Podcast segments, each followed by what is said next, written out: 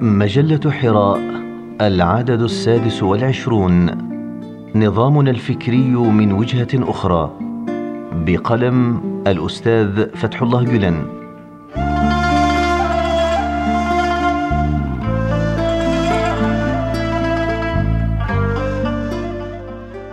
إن العقل والقلب والفكر وأحاسيس الإنسان وكذا الوحي بكل ثمراتها وأمور أخرى غيرها لها جميعا في نظامنا الفكري أهمية بالغة وكأنها وجوه متنوعة لشيء واحد.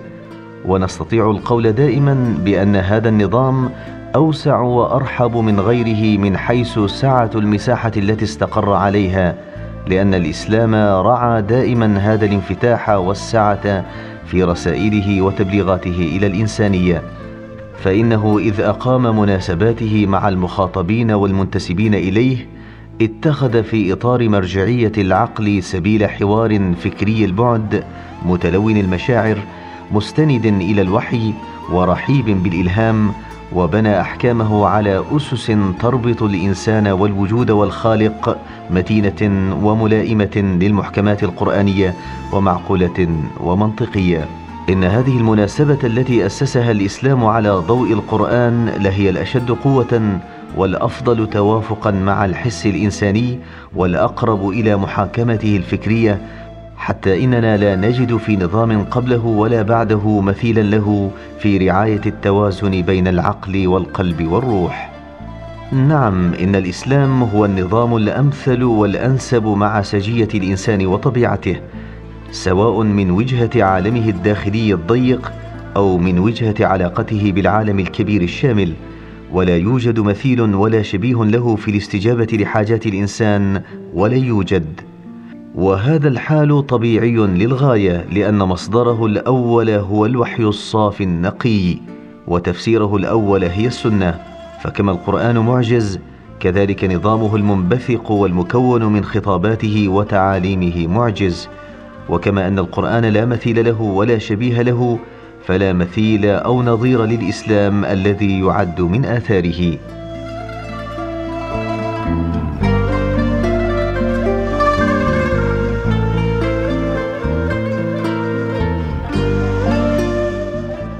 في العالم النوراني للقرآن يتغير الوجود والأشياء والطبيعة فجاءة وتتحول هذه الأمور وتأخذ صورا مختلفة.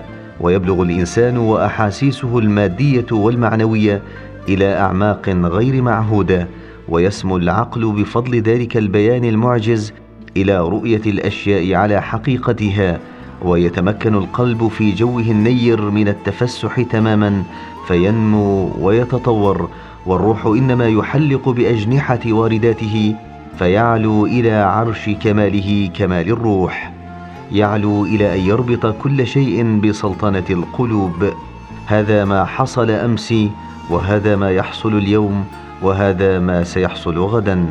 ويكفي لتحقيق ذلك أن يستشعر المؤمنون القرآن ويتشربوه بعواطفهم وحسهم وشعورهم وإدراكهم. فيستشعروه غضا طريا صافيا نورانيا. يؤجج مشاعر مخاطبيه كما كان في عهد نزوله. والواقع أن الذين لديهم استعداد وقوة إحساس ظلوا يجدون في القرآن نفحات العشق والإثارة والشوق والاشتياق وأن من أنصتوا إليه بأذن القلب انتفضوا دائما بنداء الإنبعاث بعد الموت المسموع منه عاليا. نعم إن القرآن قد جاء بمفهوم مختلف للجهاد من حيث كنهه ونكتته جهاد تحفيز الناس ليتعرفوا على أنفسهم وذواتهم وجهاد إنشاء العلاقة بين الوجود كله وجهاد التمرد على الجسمانية والنفسانية وجهاد أن ينتصر المؤمن على نفسه ويفتح قلعة ذاته من الداخل. وجهاد الاستعداد المستمر واتخاذ الموقف الواضح ضد كل العواطف والغرائز التي تهبط بالإنسان من أمثال العداوة والحقد والكراهية والشهوة والضغن والحرص والحسد وجهاد أن يربط كل أحد نفسه بفكر سام وهدف عال وجهاد تخطي كل المخاوف والتطلعات وجهاد اعتبار الدنيا غرفة انتظار للآخرة وإحياء الأخرويات وإعمار ما هنا كسبيل إلى ما هناك إلى غير ذلك من أنواع الجهاد الكثيرة. لقد ظل القرآن قرابة ربع قرن يقدم للناس معظم رسائل الجهاد من هذا القبيل حتى نما بتبليغاته الباعثة على الحياة فصار كشجرة طيبة أصلها ثابت وفرعها في السماء. فانتشر وحول مساحات واسعة إلى جنات.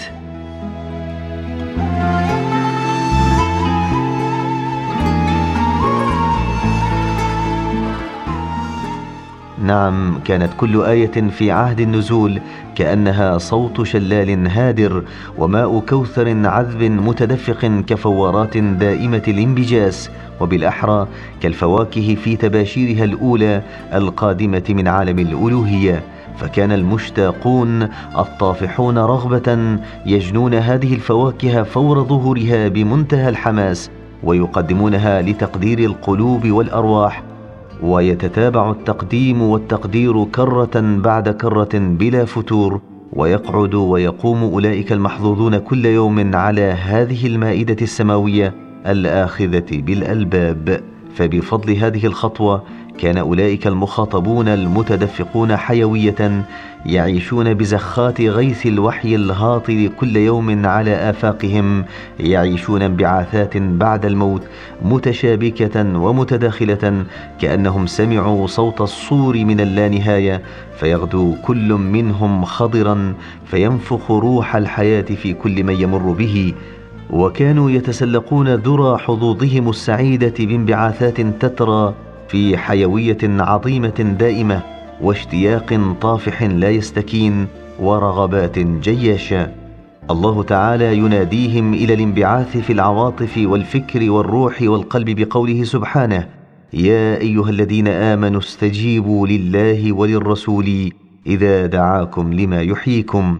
وهم بدورهم يردون على هذا النداء من دون تردد فيقولون ربنا إننا سمعنا مناديا ينادي للإيمان أن آمنوا بربكم فآمنا. ربنا فاغفر لنا ذنوبنا وكفر عنا سيئاتنا وتوفنا مع الأبرار ويهرولون لتلبية هذه الدعوة الإلهية. إن سر حيويتهم الدائمة فيهم كامن في الجو الذي كانوا يعيشونه فأولئك كانوا يستمعون إلى القرآن بقلوبهم ومن غير حكم مسبق. ويؤمنون به بإخلاص تام ويتوجهون إلى الله في نور هذا الكتاب الجليل ويحبونه من أعماق قلوبهم. وكانوا لا يتوقفون عند حدود الحب بل كانوا يسعون بكل شوق عميق في سبيل تحبيبه إلى كل الناس وجعله مقبولا لديهم.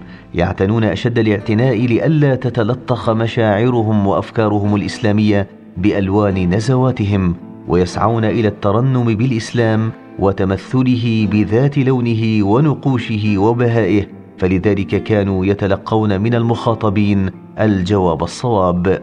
ففي هذا الجو المضيء النير كان الإسلام والقرآن يفهمان على حقيقتهما فيصل إليه الجميع بلا عنه ولا رهق ولا عائق ويفهمونه ويرون فيه بعين القلب عظمة الحق تعالى ويقيمون كل شيء تقييما صحيحا بعقولهم ومنطقهم ومحاكمتهم التي لم تفسد بالدرن والحكم المسبق ولم يكونوا يجمدون عند العلم المجرد مطلقا بل يردفون العمل بالعلم من فورهم ويضعون التمثل قبل العلم ويحولون المعلومات وما حصلوه من معارف إلى قوة محركة فيحولون علومهم النظرية إلى واقع عملي بيسر وسهولة فهؤلاء أدركوا في وجدانهم الرحيب الغاية من خلق الإنسان وخلق الوجود فتذوقوا في التوجه إلى الله ومعيته تعالى ما يجده غيرهم في المادة والحظوظ الجسمانية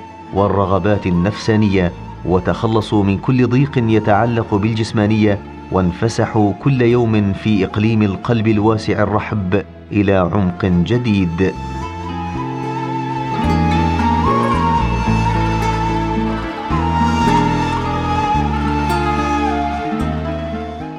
لقد تكررت الحياة ولو بفواصل زمنية في ظل تفسير قرآني سليم وتصور إسلامي مستقيم وبالأحرى في نظام حياة نابع من التمثل بالإسلام ذي الأفق السماوي المذهل للعقل بحيث لم يبلغ الخيال شأوه حتى في تصورات المدن الفاضلة المثالية. ومن يدري لعل تلك الحياة القرآنية ستتكرر مرات عديدة فيما يأتي من الزمان. فما من عائق يحول دون الحياة الروحانية بهذه الدرجة مهما تغير الزمان وتحولت العصور. وإن مثل هذه الحظوة يمكن أن تتحقق في الحاضر أيضا إذا تشبع المسلمون في إطار ما أشرنا إليه انفا بروح كفاح مكين ولم ينقادوا للفتور مهما كانت الظروف وتصرفوا دائما بوعي وانتباه وتعالوا على النفس والجسمانية فأداموا حياتهم حسب أفق القلب والروح وظلوا يقظين ومنتبهين حيال أي مساوئ قد تصدر منهم بمقتضى طبائعهم وماهيتهم البشرية ولم يتركوا مجالا لظهور أي فكر سلبي في عوالمهم الداخلية. وإن من أهم جوانب العمق في التصور الإسلامي هو دعوته إلى إعمار الحياة الدنيا التي قد تبدو مستحقرة لدى البعض. وإن من أهم جوانب العمق في التصور الإسلامي هو دعوته إلى إعمار الحياة الدنيا التي قد تبدو مستحقرة لدى البعض وذلك بربط كل شيء برضا الحق تعالى وإلى جعل الدنيا مكانا مغبوطا ومحبوبا بترتيبها وتجهيزها على اعتبار أنها غرفة انتظار وممر إلى الآخرة فيمكن في إطار هذه الفكرة النظر إلى الدنيا على أنها مزرعة ومعبر وميناء ومنطلق للوصول إلى الآخرة.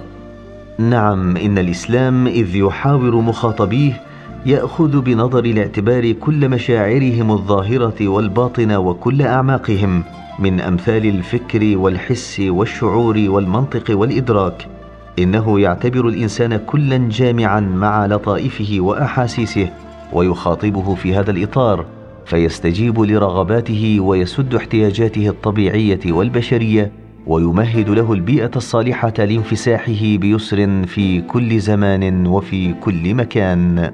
ومن خصوصيات نظام الفكر الإسلامي اعتماده على مرجعية الكتاب والسنة أكثر من سائر مصادر العلم والمعرفة فهو بهذا الوجه يتميز عن التنظيمات الدنيوية والتيارات الفلسفية كلها. فالإسلام منذ ظهوره باعد بينه وبين الميراث القديم والتنظيمات المتنوعة التي تظهر بصورة الدين وأراد أن يبقى بكيانه وذاتيته ومع أنه وقر ما هو غير محرف ومبدل منها وسماها شرع من قبلنا لكنه بقي في الأصل مستمدا من المصادر الأساسية التي نعتبرها المنهل العذب المورود. والحق أن الإسلام لم يكن في أي حال بحاجة إلى الميراث القديم أو الأحلام والفانتازيات الجديدة. وكيف يحتاج إليها وكان سنده القرآن؟ القرآن المتضمن اجمالا كل الكتب التي جاء بها الأنبياء في مختلف العصور وكل رسائل الأولياء بأنواع مشاربهم وكل آثار الأصفياء بمسالكهم المتشعبة اللامع من كل جهاته من فوقه وتحته وأمامه وورائه ويمينه وشماله المنغلق تجاه كل الأوهام والشبهات كتاب نقطة استناده الوحي السماوي والكلام الأزلي باليقين وهدفه وغايته السعادة الأبدية بالمشاهدة وباطنه صريح الهداية الخالصة وأعلاه أنوار الإيمان وأسفله الدليل والبرهان بعلم اليقين ويمينه تسليم القلب والوجدان بالتجربة وشماله تسخير العقل والإذعان بعين اليقين وثمرته رحمة الرحمن ودار الجنان. لذلك لم يجد الإسلام المتغذي من هذا الكتاب حاجة ابدا لا إلى تخيلات المثاليين ولا إلى محصلات منطق الواقعيين ولا أصول وطرق التجريبيين أو غيرهم ولم يرجع إليها ولم يعتبرها مصادر موثوقا بها.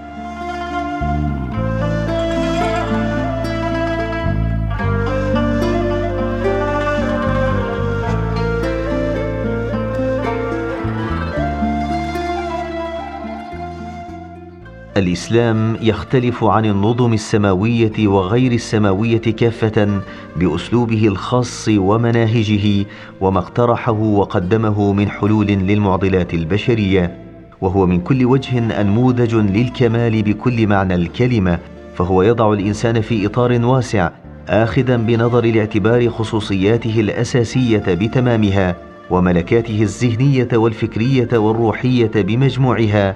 ثم يشحنه بطاقات متنوعة فلا يحصر توجهه في العقل والفكر ولا يقيمه كوجود عقلي ومنطقي بحت ولا يهمل أحاسيسه ولا يغض البصر عن آليات وجدانه كما يفعل قسم من المدارس الفلسفية بل الإسلام ينظر إلى الإنسان بعين الخالق تعالى فيضعه في قالب متين بكله الذي لا يقبل التجزؤ والانقسام.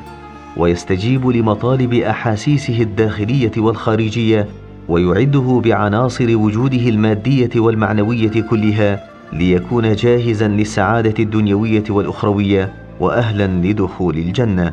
أما تحقيق هذه الأمور من البداية إلى النهاية فنحيله إلى الأقلام المتخصصة للإسهاب فيها تمحيصا وتحريا.